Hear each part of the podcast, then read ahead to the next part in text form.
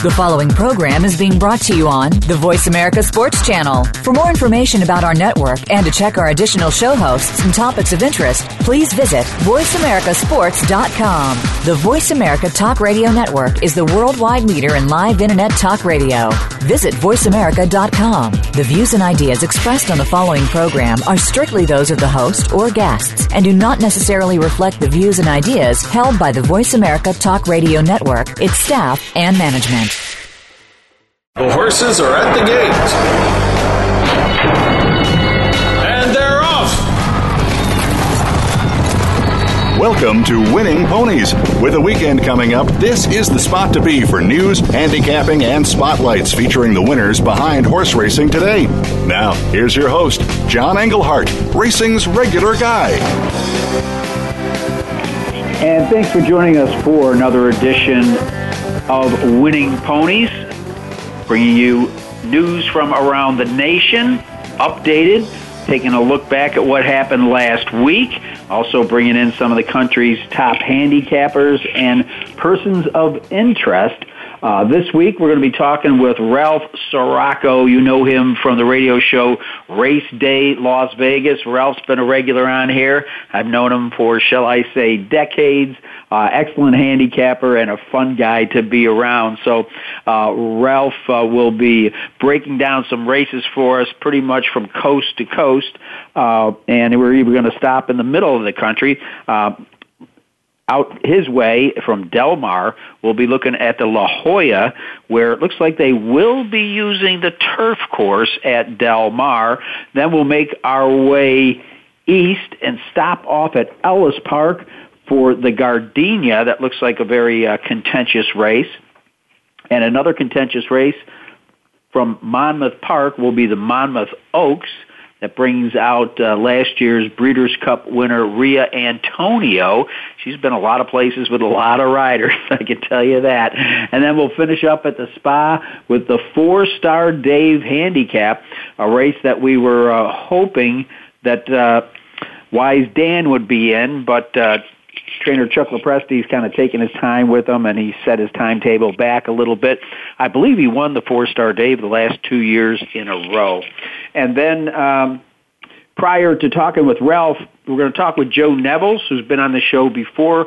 Uh, he's been elevated to the breeding columnist with the Daily Racing Form. As you know, we've got a couple of sales already uh, out of the way, shall we say, off and started in the, the sales season the Fasig Tipton mix sale down in Lexington, and then we just had the Fasig Tipton sale at Saratoga, where Joe got his first visit, broke his maiden at Saratoga, first time up there. So it'd be interesting in uh, getting his uh, views about the uh, track that I kind of grew up running around as a little kid, and then of course coming up the uh, Keeneland September sale, which pretty much admittedly is the is the granddaddy of them all.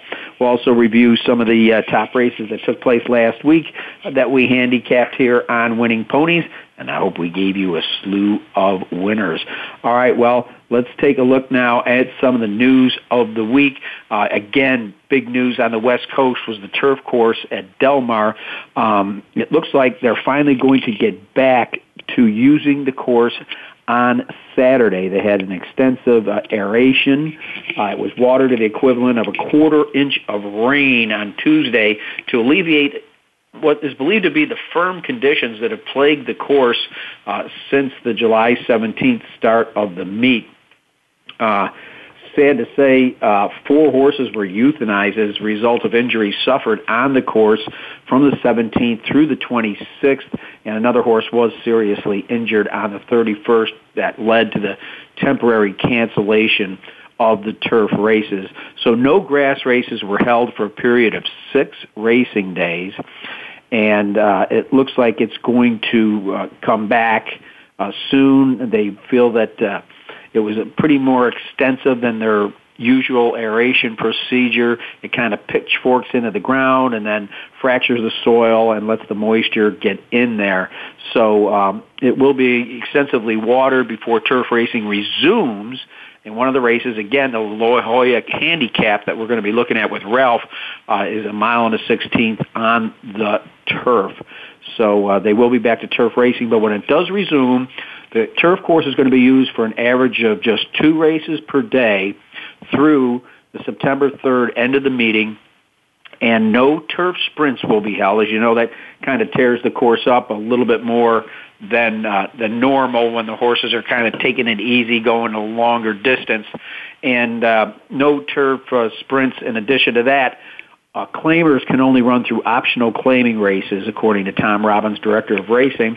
Uh, ran into my good friend Tom LaMarra here in Cincinnati last week. He was stopping by on his way back from the West Virginia Derby, and uh, he pointed out that none of the horses that had broken down were even claimers, so he's not sure why that claiming rule was put into effect. Uh, but nonetheless, that's the case. So there will be grass racing returning to Del Mar.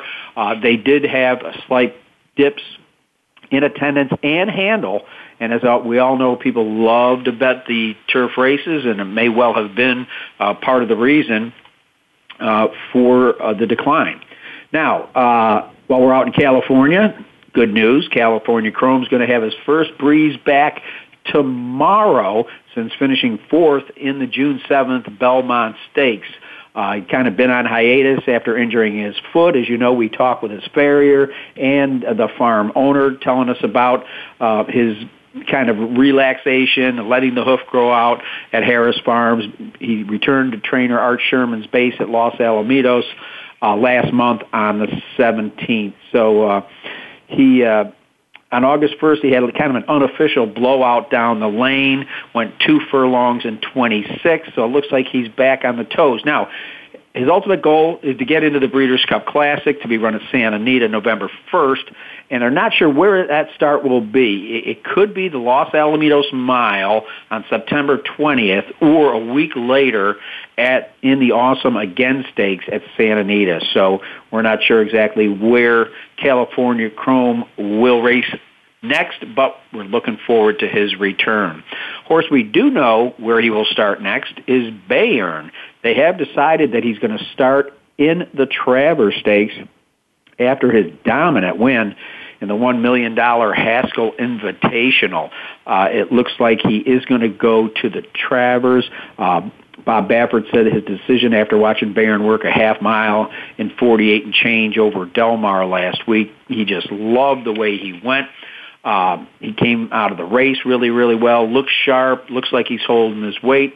Uh, so instead of maybe turning him back uh, to the King's Bishop, it looks like he's going to go for the Midsummer Derby, the historic Travers Stakes. So um, Martin Garcia, who was aboard for the Haskell victory, will come in to ride Bayern in the Travers. Uh, looks like he might be uh, facing a, clue, a field that will include a Tonalist, uh, the Jim Dandy winner Wicked Strong, the Dwyer winner Kid Cruz, uh, Derby runner-up Commanding Curve, and the one-two finishers in the Curlin Stakes, VE Day and Charge Now. So it's going to be very interesting. Of course, the Midsummer Derby, the Travers always draws a very solid field. Um, he's going to bring a few others probably along with him to the East Coast. Uh, Fifty Shades of Hay, the winner of the Grade 2 Ruffian Stakes back in May, uh, will come back to run in the Grade 1 Personal Ensign. She uh, finished second in the Grade 1 Alabama last year um, at Saratoga. And uh, FedBiz, who just set a track record on the West, the West Coast, may run in the Forego. So uh, we know he'll, he'll be going. Now, uh, we spoke with Corey Johnson two weeks ago. Kentucky Downs is going to have several events to benefit the Jockey Fund, and uh, uh, jockeys like Pat Day, Laffit Pincay, Eddie Maple, Chris McCarron, Randy Romero, uh, Edgar Prado, and Calvin Borel will be at Kentucky Downs for Hall of Fame Day, and that's going to be September 10th with a golf tournament, VIP dinner, autograph session, and it's all going to go to the PDJF. As you know, uh, Corey and Winning Ponies very much involved with that uh, charity event. Um, they're going to have other events uh, through the brief meet, which is going to offer a million dollars a day. If you want the autograph session um, with the uh, with the Hall of Famers, uh, that's going to be uh, on Wednesday, September 10th. So uh, there, there, something's going to be happening all the time. Live Racing's 135, and uh, Corey Johnson, pat on the back to you. Also, a pat on the back to Rick Capone who just penned a book on old friends. Uh, he's uh, wrote a book on the retirement farm. It's called History of Old Friends: A Home for Retired Thoroughbreds. Uh, so Rick Capone, I've already put a shout out to him. We hope to get him back on the show to tell us about the book. I know it's going to be great. Of course, uh, Michael Blowen's up at Saratoga right now, uh, putting together some benefits up there for the great, great farm, Old Friends, that has some uh, great, great horses. So the book's 160 pages, has over 75 color black and white images, and not only by Capone, but my good friends Matt and Wendy Woolley of EquiSports Photos. So, uh, anyhow, you can uh, you can uh, get to that by going to www.oldfriendsequine.org if you want to get a copy of the book. Okay, let's take a look at some of the top races that we looked at last week. We said the West Virginia Derby was a three horse race, and it was, and it was an exciting one. Rosie Napravnik was up there, West Virginia, at Mountaineer Park. Got up by a nose with Tapiture, the Steve Asmussen trainee, Tapiture just caught Candy Boy. I swear I thought Candy Boy won that photo, but beautiful ride by Rosie. Uh, Tapiture again uh, gets the top spot over Candy Boy. And the horse that we said was the only other horse in the race, Vicar's in Trouble, set all of the pace but fell a little bit short at the wire. And then out of Del Mar, well, thought this one was kind of an easy one, and so did the public. Even money favorite, Iotapa shifted out, did not have the lead, which we expected. Broken Sword with Rafael Bejarano upset all the place, and at five to one, fought back gamely but couldn't get it done. Iotapa gets the top spot over Broken Sword. Third was the sixth, Paranda. Okay, then up to the spa we go. Saratoga had some uh, fantastic races. Uh, we'll start with the, the test up there, and uh, this is the horse I liked, and like Iotapa, so did everybody else. Sweet Reason, but it wasn't easy. Sweet Reason uh, stumbled at the start, was bumped in the stretch by Irad Ortiz, still got the job done. And so back-to-back grade one wins for Sweet Reason, uh, trained by Leah Gyarmati. Slight favorite, one by one length over the 12 horse who was uh, misbehavior, who was taken back and finished willingly at 15 to 1. In the third spot, only making her third lifetime start, she was uh, two for two coming into this race, was Little Alexis at 25 to 1. So that was a look at the grade one test stakes at Saratoga. And then, of course, we had the one and a half million dollar Whitney Everybody thinking just put a ring around Palace Malice and pick the horses underneath. That's not the way it went. In wire to wire fashion, it was Moreno getting the job done. You know, he ran second in the suburban, but had to break from the 11 hole that day, and that could have cost him a little bit. Moreno wins at odds of 10 to 1.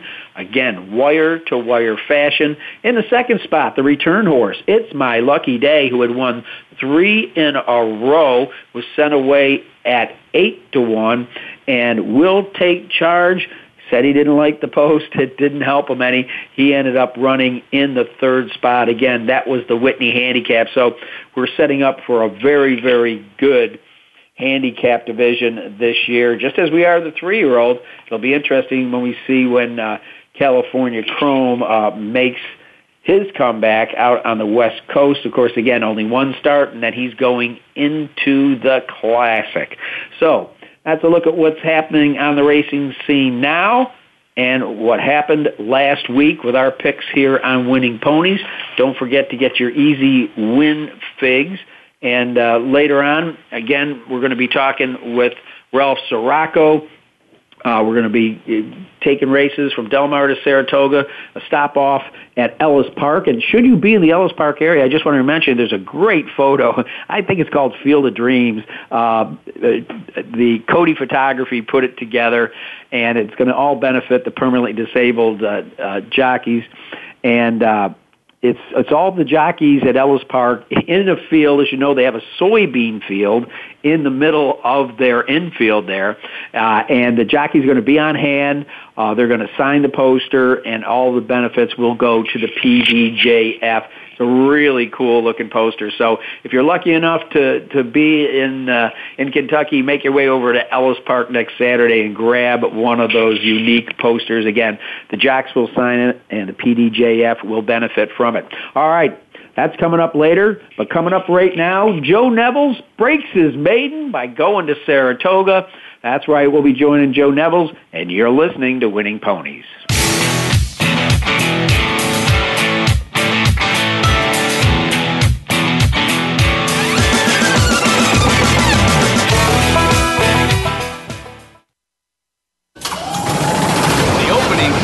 Is a beauty. There's a fly ball deep right field. Back goes O'Neill. He's at Tough the shot. got it with 2.8 seconds left. to left. I don't care where they put him. This one is out of here. From high school to the pros, we, we cover everything. Cover everything. Let your voice be heard. Voice America Sports.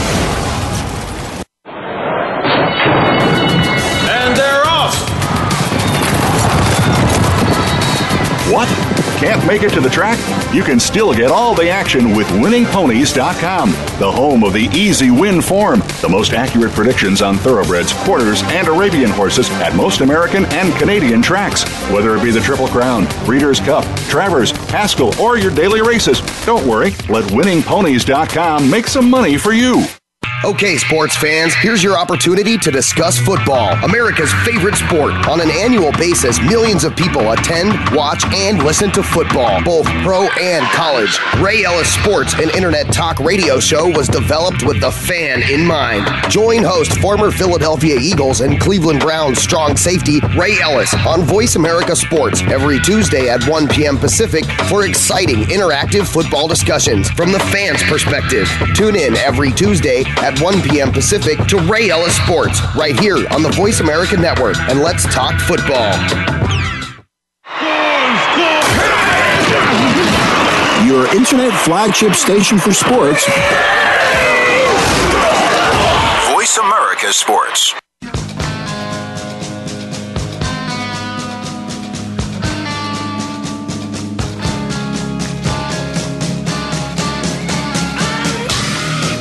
You're tuned in to Winning Ponies with your host, John Englehart.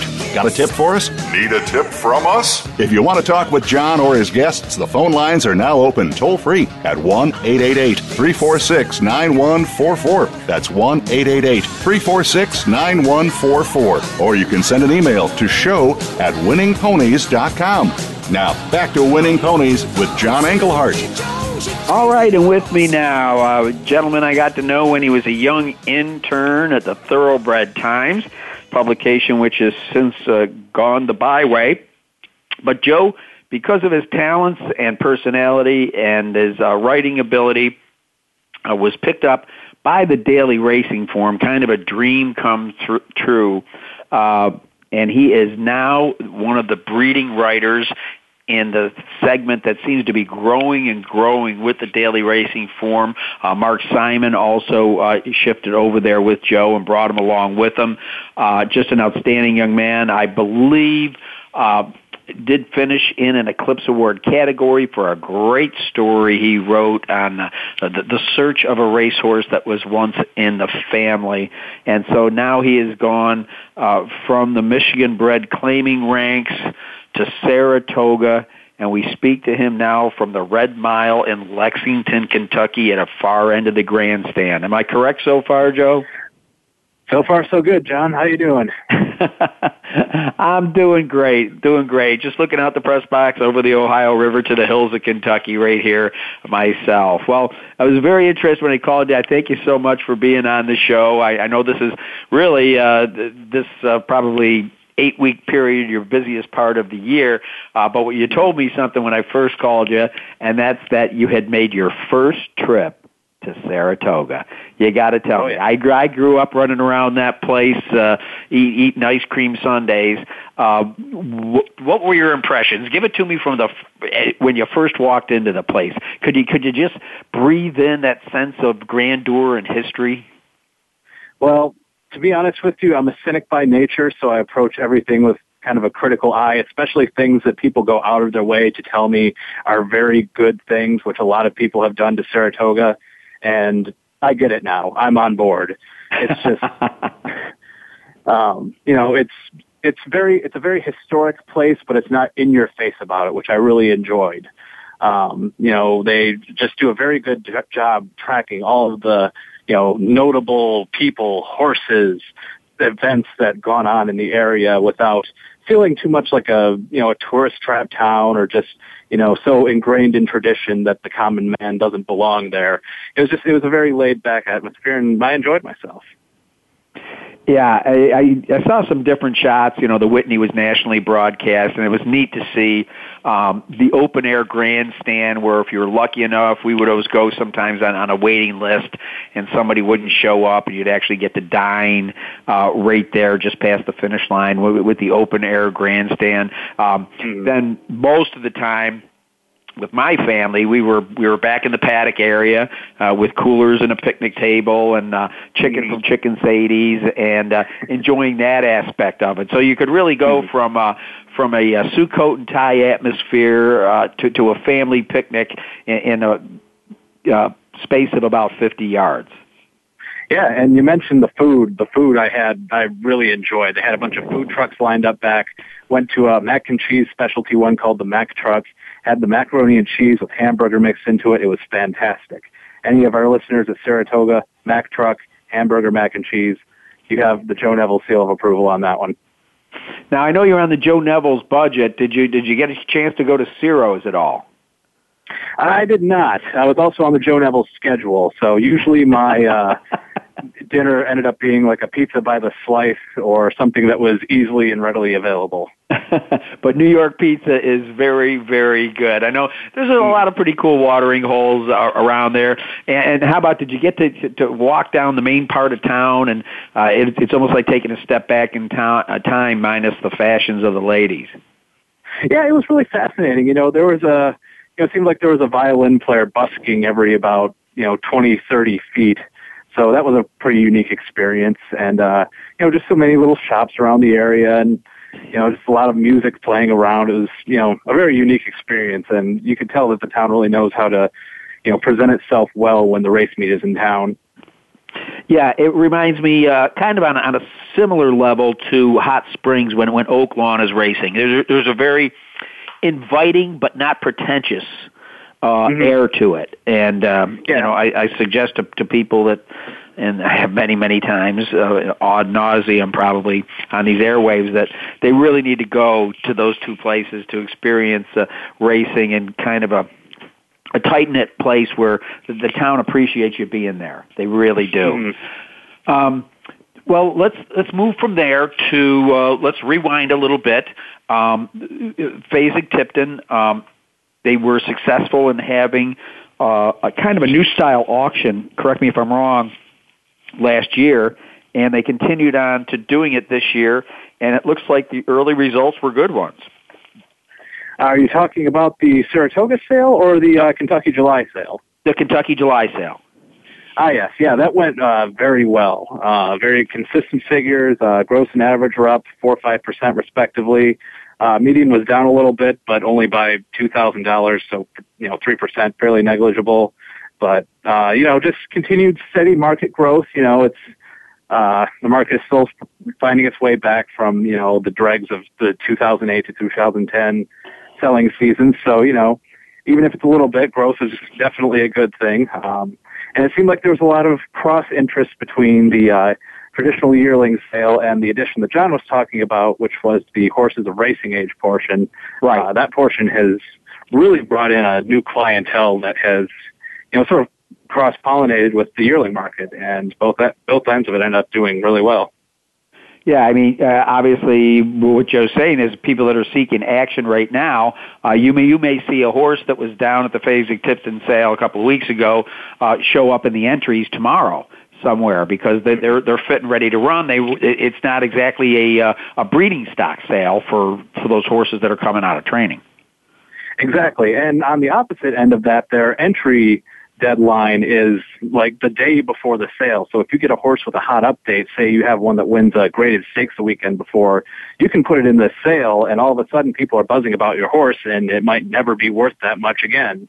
So you can, you know, make yourself a nice little quick turnaround on a horse that just won a big race for you. Absolutely. I, I, think it was a very unique, and obviously I know that um, Fasig-Tipton was uh, glad they did it, and obviously they wouldn't be repeating it again if, if they weren't happy with the outcome. Now, uh, the, uh, the the recent Saratoga sale, uh, what can you tell us about that? Is there continued strength in the market? Yeah, it's it, actually the results looked a lot like the Kentucky July sale, very steady. Um, 4% rise in gross, uh, went up to $33 million this year. Uh, average was down 1% to uh, 291,000 and change, uh, which, you know, practically steady. Uh, median fell slightly to $237,000 and, you know, that's you know, again, fairly steady. It's nothing drastic, no major ebbs and flows. Uh, what was really noticeable about the sale was the buyback rate, which is uh, horses that don't meet their reserve and are kept by the sellers to perhaps go somewhere else. Uh, it was 19%, which was better than last year, 21%. But the first session, um, the buyback rate was 9%. Actually, it was 9 and like 9.9%, a little under 10%, which is absolutely unheard of for a select sale because people have their sights set so high that you know, their expectations get a little higher than sometimes the buyers want to get and they just buy their horse back, sell it at another sale. But this one, the first day, people were really good at sort of hitting that sweet spot between expectation and demand, and uh, people were really happy. It slowed down a little bit the second day, but still ended up, you know, 19% for a select, a 19% buy rate for a select sale is very, very good. Well, that it's great to hear. Now, my question is, you don't have a, a crystal ball, but uh, because of what I'm hearing is the, the positive news that's come out, and and we know that, that there was that setback years ago with the uh, uh, the mare syndrome, where so many foals were lost. Are we be- beginning to see a, a slight increase in people getting back in the breeding game? Are are there more horses that are coming onto the market? Yes, actually, um, it's kind of it's kind of interesting. This is a topic that I'm going to be um, exploring when we uh, preview the Keeneland September sale coming up. But the foal the foal crop is continuing to decline because you know few people are just breeding mares. But the this year in particular, um, you know the catalogs have gotten bigger. Keeneland the Keeneland September sale added about 200 or so horses. They're adding an extra day of selling this year to account for them. And everybody that I've talked to just said, you know, the sales have been going so well that they're starting to bring more horses to market that they might have kept to race before or might have, you know, just decided maybe you're just not going to be a racehorse. You know, these horses are coming back into the auction arena because, you know, folks are seeing that, hey, I can make a little bit of money with these. Uh, and, and, that, and that's good for, for everybody. It, it, it's very encouraging. Well, um, I'm getting up against the clock, but again, uh, coming up is uh, is there anything new about the upcoming September sale? I understand they tweaked it a little bit last year, and they liked what they did uh, mm-hmm. with the select books. Yeah, what they did last year was before they'd have one their book their first book of their sale would be a very boutique select catalog of maybe a hundred horses. And that would be your most of the horses that would command high six figures up to a million dollars. And people complained that it scared off some of the kind of second tier buyers who wouldn't even look at those horses because they knew that that was the land of giants. What they've done now is they've taken the first four days, taken, I believe, 800 horses that are all of, you know, select level or, you know, select or below select level and made that their book one. So people have uh, had the opportunity to look at more horses. They're in the sale ring when these horses are going through. Maybe they'll bid some more. And last year, it appeared that they did. There was, you know, it makes for longer days, but people seem to generally like the change. And the results prove that with the improved sale figures.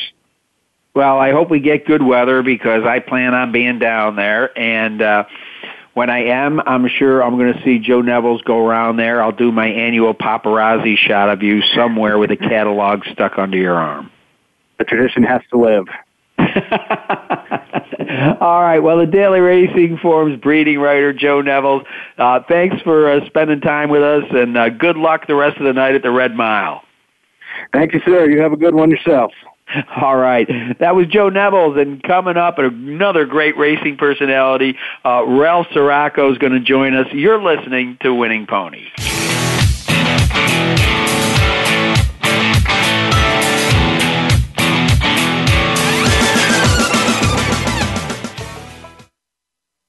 The fans now have a voice to speak their mind. No holds barred. They need to bench his ass just, I just think that the coach made a mistake. All crazy. NFL, MLB, NBA, NHL. Speak up. Speak up. Or forever hold your mouth. We ain't playing around here. Voice America Sports. And they're off. What? Can't make it to the track? You can still get all the action with winningponies.com, the home of the easy win form, the most accurate predictions on thoroughbreds, quarters, and Arabian horses at most American and Canadian tracks. Whether it be the Triple Crown, Breeders' Cup, Travers, Haskell, or your daily races, don't worry, let winningponies.com make some money for you. The job of a professional athlete is never complete. In Life After the Game, host Lamar Campbell will take an inside look at how athletes are making the transition from the professional athletics world to the professional business world. You'll understand the goals, motivations, and personalities that drive these players off the field and in their post professional career. Tune in to Life After the Game with Lamar Campbell every Tuesday at 2 p.m. Eastern Time, 11 a.m. Pacific Time on the Voice America Sports Channel. Your internet flagship station for sports, Voice America Sports.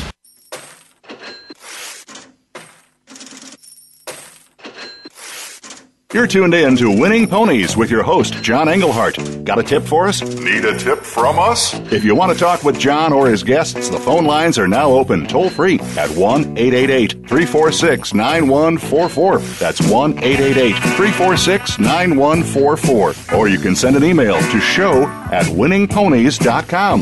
Now, back to Winning Ponies with John Englehart. All right, and with me right now uh, from Race Day, Las Vegas, broadcast on KSHP AM 1400 in Las Vegas and streamed live through warpradio.com. Ralph Siraco is with us. Uh, he's been actively involved in racing communications and programming. This is going to date him a little bit. Since 1977, uh, Hollywood Park, Garden State Park, Fairplex, Turfway Park, and uh, he's been, been a little bit of this and a little bit of that, everything even from a track announcer. So, uh, as you know, he's been on the show many times before, and that's why I keep imposing on him because he's a great guest. Ralph Siraco, how you doing, my friend? Well, uh, I can honestly tell you that I've been shoveling manure in one fashion or another all my life.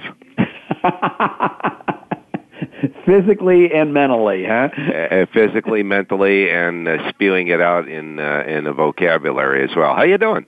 I'm doing okay. I mean, uh, with some of the circuits I've had to cover, I've been known to polish a turd myself during the day. So uh, things are different here. I, I hope you get back to Cincinnati. That's where I first met you when we used to work on the team uh, covering uh, back uh, what was then the Jim Beam Stakes. And you know, I, I was remiss to say uh, earlier in the show that uh, Vic Zass passed away, and, and Vic was the marketing guy for Jim Beam that actually brought it into racing and brought it to uh, what so many people still refer to as the Jim Beam Stakes. And uh, you and I you used to work together on the publicity team for that race.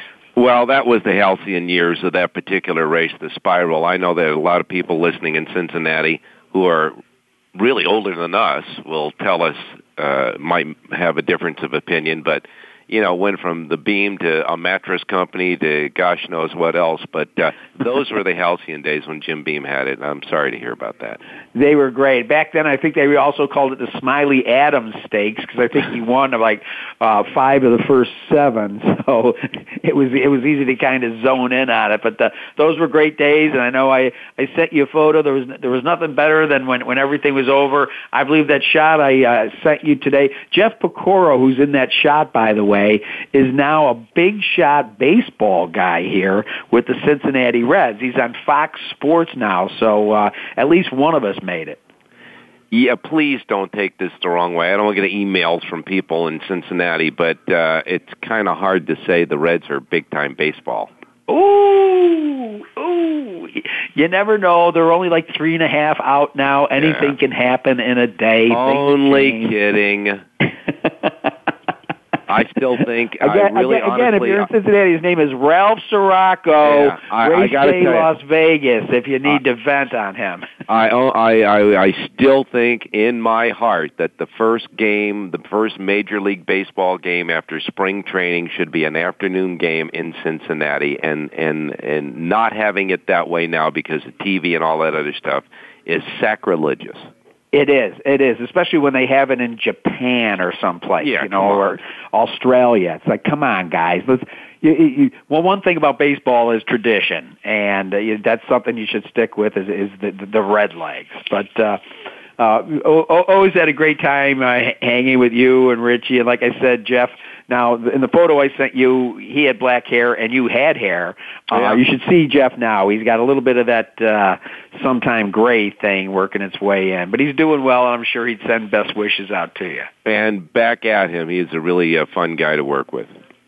Well, so were you. Uh, tell me, what what are you doing these days? Um, I'm working off the bio you sent me like two years ago. Did I miss anything as far as uh, what, what's going on with Ralph Siraco out in Vegas Yeah. these days, as far as appearances or shows or ways to get a hold of you?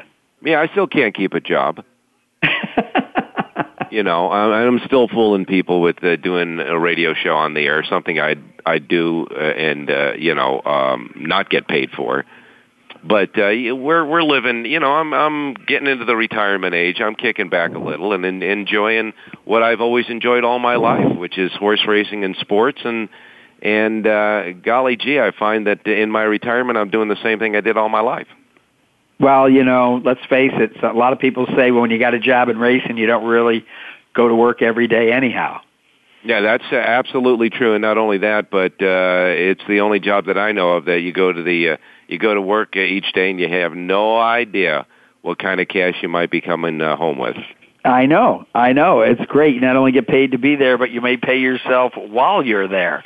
Yeah, well, that's I, I've picked a myriad of races uh, today. Of course, uh, where, where where you live, you can go into so many places, and there's just screens plastered with uh, races from coast to coast, and uh, it doesn't really uh, handicapping's handicapping, uh, and uh, you may adjust for certain things, surfaces, or um, you know trends that are going on a specific track. But I I, I call on you because I know you're a capper who's uh, got a lot of flexibility. So let me start you with a track that you're probably a little bit closer to right now. Um, my heart's in Saratoga. Your heart may be in Del Mar. I don't know, just because of our uh, physical uh, layout.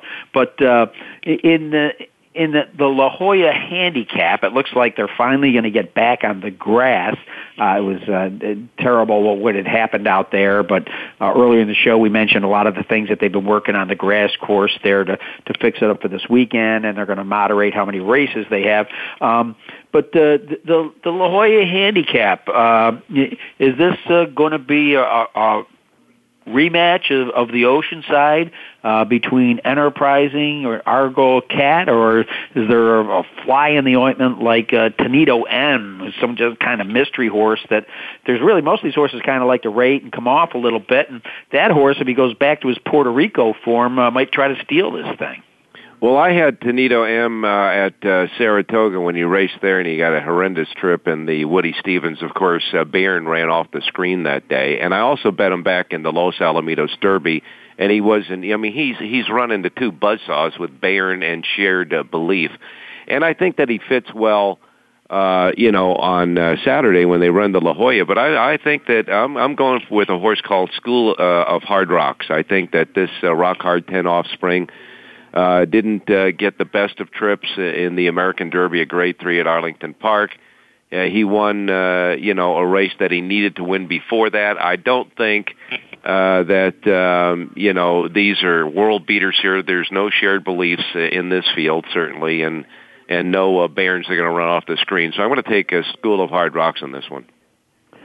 Very interesting. Now, when I handicap, I, I get the the PPs from the form so far out. There's there's no odds there. Do you have odds in front of you for School of Hard Rocks? I no. guess he's got to be a bit of a price. No, I don't. And uh, if he is, that's fine with me. He's gone to the uh, post the favorite in his last three races, which he uh, finished. He won one of those three races. So uh, maybe they'll jump off him a little bit, but I'm going right back to School of Hard Rocks. I think uh, Mark, Martin Garcia will get him a nice trip. He's had uh, continues to have bullet workouts since his last race in Chicago, and uh, you know uh, Tonito M and Enterprising will round out my exotics in that one.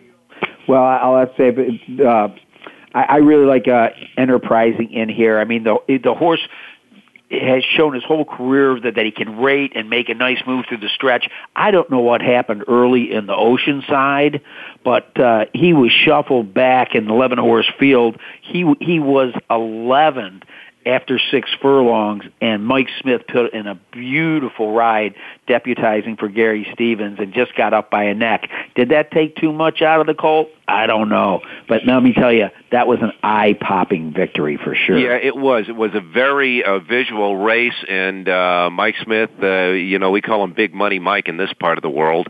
Tom Proctor, uh, you know, and Mike Smith, along with Tom Proctor and Gary Stevens. Tom Proctor's been having a hell of a meeting there. Uh, that's for sure. He's he's betting 11% at the meet, 21% overall this year. But that was a restricted race, and I think that Enterprising is going to find that he cannot at least come from that far out of it and try to tag these type of horses.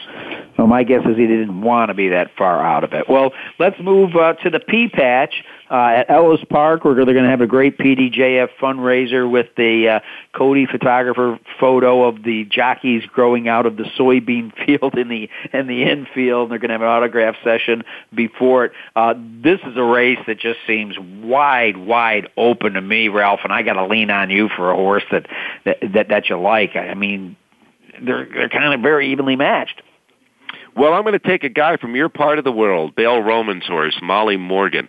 She's going to draw the rail. You know, that's that odd configuration, uh, the one mile uh, at uh, Ellis Park where they actually start in the straightaways as like they're running away from you, and then they hit uh, a half of the uh, turn, and then uh, and then they go down the backstretch, and then the full turn to the wire. Uh, I think that uh, Molly Morgan is going to sit a trip from the inside under Jesus Castanon and get the job done. She's been running against a lot better uh, caliber of horses and uh, two grade twos and the uh, uh, two grade ones and a grade two in her last three races. She won the grade two, the the de Lis at Churchill Downs. So I, I give her the edge in this one. And uh, to tell you the truth, uh, I got uh, my runner up as the horse that's going to draw right next to her, Frivolous, with uh, Miguel Mena, who knows how to ride that track. Again, Another one has been running in graded stakes races. It finished a nice third in a grade three at Arlington Park. Uh, excuse me, a nice second in a grade three at Arlington Park a couple of uh, races ago. Don't know what happened in the last race except that she was steadied early, three and four wide on the turns. Did not have, uh, well, almost a trip from hell in the modesty with the Victor Espinoza board. But I think Frivolous is going to also draft in there with uh, Molly Morgan. So I see Molly Morgan with um, frivolous. And uh, my long shot in this race is going to be a horse called Interest Free. Well, all I can say is again, uh, talking uh, about uh, a frivolous. Uh, you want to talk about the, the, the trip from hell? I mean, it's a 14 horse field. This horse finished 11th and was beaten less than four lengths. Yeah. what kind of finish was that? That's unbelievable. Kind of like a chorus line here in, on the uh, stage in Vegas. There you go. They were all kicking in in unison. So again, yeah, uh, Molly Morgan, Dale Romans, uh, Corey Lanerie's headed east, but uh, certainly having Jesus Castanon up won't hurt. Uh, he's riding a 23% clip down there, and you mentioned Miguel Mena. Uh, he, he's winning one out of four races. So uh, Ralph Siraco, uh, you, you certainly came up with two horses that uh, I think can come to the top, and I think a race that's going to give you a lot of value. Uh, in here. Again, that is the grade three Gardenia down at Ellis Park. Well, we're talking with Ralph Siraco from Las Vegas, and my producer's telling me we're going to take a little bit of a break here. So we'll do that, and we come back. We're going to look at the Monmouth Oaks and the Fourstardave handicap. You're listening to Winning Ponies.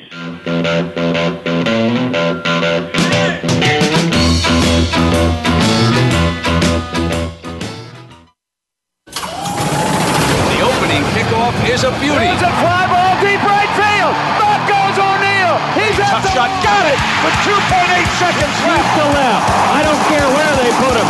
This one is out of here. From high school to the pros, we, we cover everything. Cover everything. Let your voice be heard. Voice America Sports. And they're off. What? Can't make it to the track?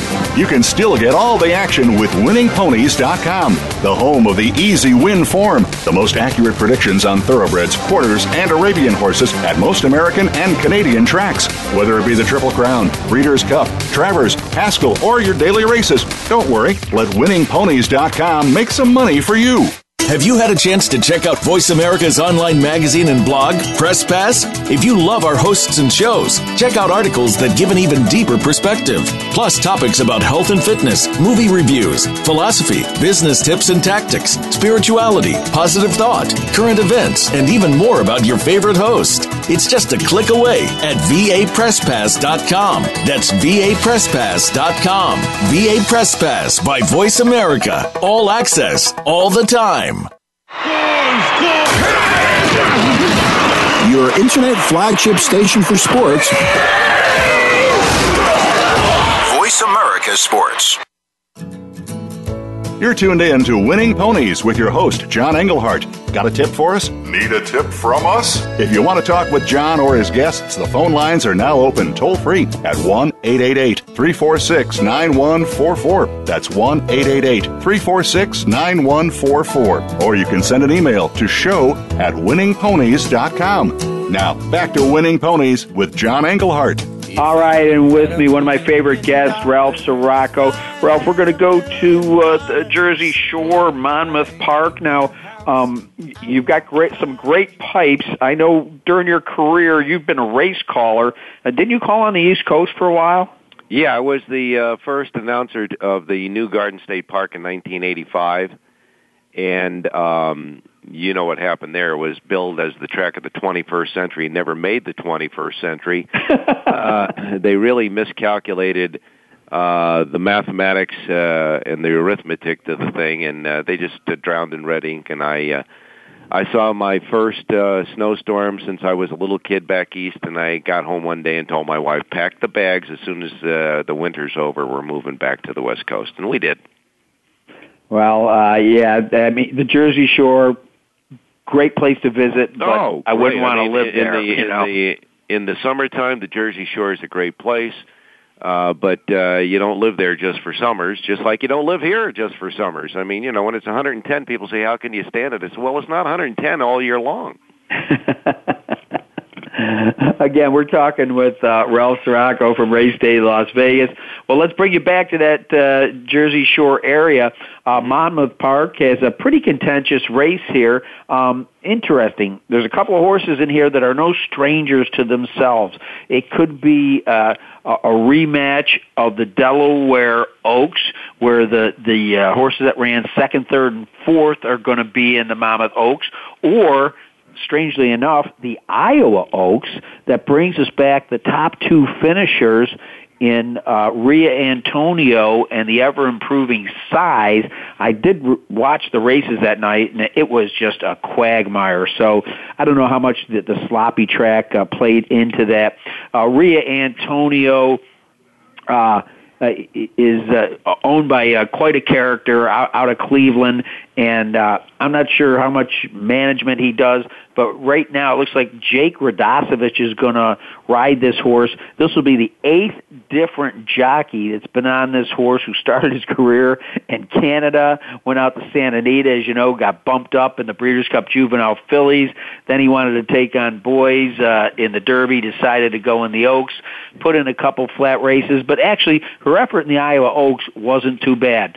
In the meantime, size, and I'm only saying this because I really concentrated on this race more than the Delaware Oaks, um, from the Bill Mott barn. You know he doesn't press them. He lets these horses run into their own ability, and uh, it was pretty impressive. Uh, this horse's buyers just keep better, getting better and better and better. So uh, from Belmont Park to Prairie Meadows, uh, size is uh, maybe grown into her size, and then you've got uh, a, a filly in here like Ria Antonia that was actually nominated to the Triple Crown to, to run against the boys in joint return. It's a it's a real mixed bag. I know Larry Jones is real high on this lightly raced Cassatt. Uh, I don't know how much you, you know about this race or have had a chance to look at it, but uh, enlighten me with uh, Ralph Siraco's view of this uh, kind of mixed bag. Well, since you're in Ohio, uh, you're diplomatic in saying the individual that comes from that area and his management style of Ria Antonia. But man, I'm telling you, it's all screwed up. I mean, you know, you talk about this horse having the eighth different jockey. This horse, this filly will run uh, in her eighth different racetrack out of nine starts. Uh, and uh, when she started to get good, she went to Santa Anita. She won the Breeders' Cup Juvenile Fillies upon a disqualification. She was in the right place at the right time that day, and then all of a sudden they thought they had a world beater there and never, in my opinion, did justice to her after that, switching jockeys, switching trainers, switching racetracks, wanting to go against boys instead of the girls. If Ria Antonia hasn't got a screwed up mind by now, she never will. She had a nice second size last time in Prairie Meadows in the slop, and I feel for this filly because I think she's she has some sense of quality but I think they've been putting her in the deep end of the pool without, you know, a life raft for a while. and I don't know what to make of her except that uh, I wish Tom Amoss all the luck in the world uh, of keeping this filly with the goofy people, humans that surround her. Um, but now, when you go back and you talk about size, I saw that race too. Uh, I think that size has improved with every start. She is trained by Bill Mott, who ain't going anywhere just to get a free box seat. Uh, she won in the slop at Prairie Meadows. You know, you can you can sit there say, to say outside of Ria Antonia, she might have uh, faced uh, really not much in the race, but she did what she had to do, and she won like she had to win. She's uh, by First Samurai, and I can see her to continue to improve. She's got nice workouts since that race, and she goes into uh, the Monmouth Oak with a short van ride, and I think she's going to hit this one right between the eyes. I think she's going to get her black type uh, in the Monmouth uh, Oaks. Ria Antonia, I think she'll give a good account of herself. And if there's a uh, long shot in the race, I like a horse called Aqua Regia, who uh, was uh, manhandled and was in another zip code behind Untapable, and Untapable's uh, 20 length win in the Mother Goose. There's no Untapables in this race, and I think she'll perform well. I think she'll go back to maybe um, one of those nice allowance or or uh, races that, that she had in her maiden as well. I think she's back in the, with a field that she can be effective in, and she'll round out my exotics. But I got to tell you, now that you mentioned Cassatt, uh, Larry Jones is one person you got to pay attention to. Her buyers aren't that great, but if he likes her, it's okay by me. Yeah, well, I did read a column in the Daily Racing Form today, and he's not a guy to really, you know, blow his horn about horses, and he seems to be uh, very high on this daughter of Tapit, and you know how hot he is right now, and certainly he can get a horse that can go a mile and a sixteenth. Uh, and uh, you, how many times have you seen horses, you know, uh, jump out of sprint races and be able to get the mile and a sixteenth? And um, this is the kind of horse that could go from flag fall to that's all. I I, I just don't know, but again, fact, with uh, Larry I agree, Jones, I, I agree can't throw it out. Fact, uh, uh, uh, I do agree that uh, I'm looking for fresh faces in here. Size has had four races.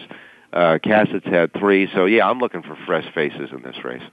And again, uh, a handicap w- without odds, and you could you could probably get some good odds on on any one of these because uh, I think some action has to go to joint return if you want to talk about a, a consistent horse, a nine lifetime starts, five victories, is one just short of three hundred thousand dollars, and I believe has uh, three stakes wins under her belt. She's very well traveled too. So uh, again, a filly they thought enough to nominate to the Triple Crown she's she's worth a look. So uh, Ralph uh, is putting us on size, giving us a long shot. Aqua Regia scratching his head about Ria Antonia and Cassatt could be a factor. I think uh, between those four, if you're going to bet them, you got to box them. You might end up with with a price in there.